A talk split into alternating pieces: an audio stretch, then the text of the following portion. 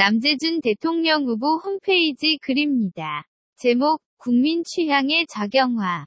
작성자, 디아로님. 많은 사람들이 여론에 예민하지만, 여론보다 더 중요한 것은 국민의 취향입니다.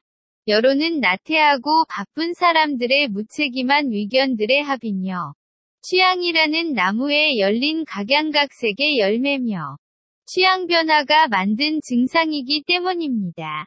여론은 취향 변화의 원인이 아니라 결과입니다. 국민의 취향이 저질 저경화되었습니다. 어떻게 하여 이렇게 되었는가 하면 수십 년에 걸쳐 힘있는 자익 정치가들, 영향력 있는 자익 언론들이 수치심 없이, 양심의 가책도 없이, 뻔뻔하게, 이중적인 주장을 하고, 증오와 욕망을 드러내고, 정부를 비롯한 우리 시대의 주세력을 공격함으로써 바뀌게 되었습니다. 한마디로 요약하면 앤드샵 삼십사, 지속적인 선동 앤드샵 삼십사으로 국민 취향이 바뀐 것입니다. 선동은 잠시도 쉬지 않았으며, 지금까지 계속되고 있습니다. 국민은 처음에는 혀를 끌끌 차고 인상을 찌푸렸지만, 자기도 모르는 사이 익숙해지고 무감각해졌으며 결국 그들이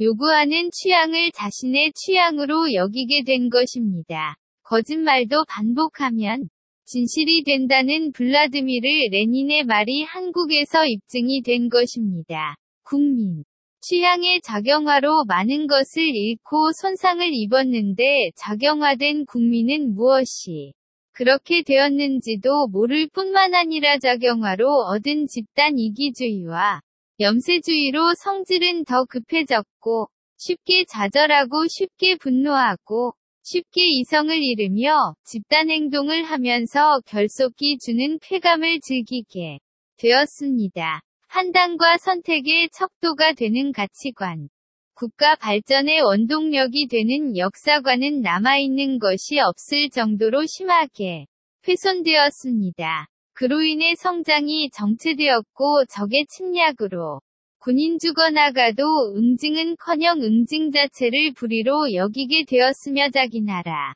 대통령을 철천지 원수로 여기는 이상한 나라가 되고 만 것입니다.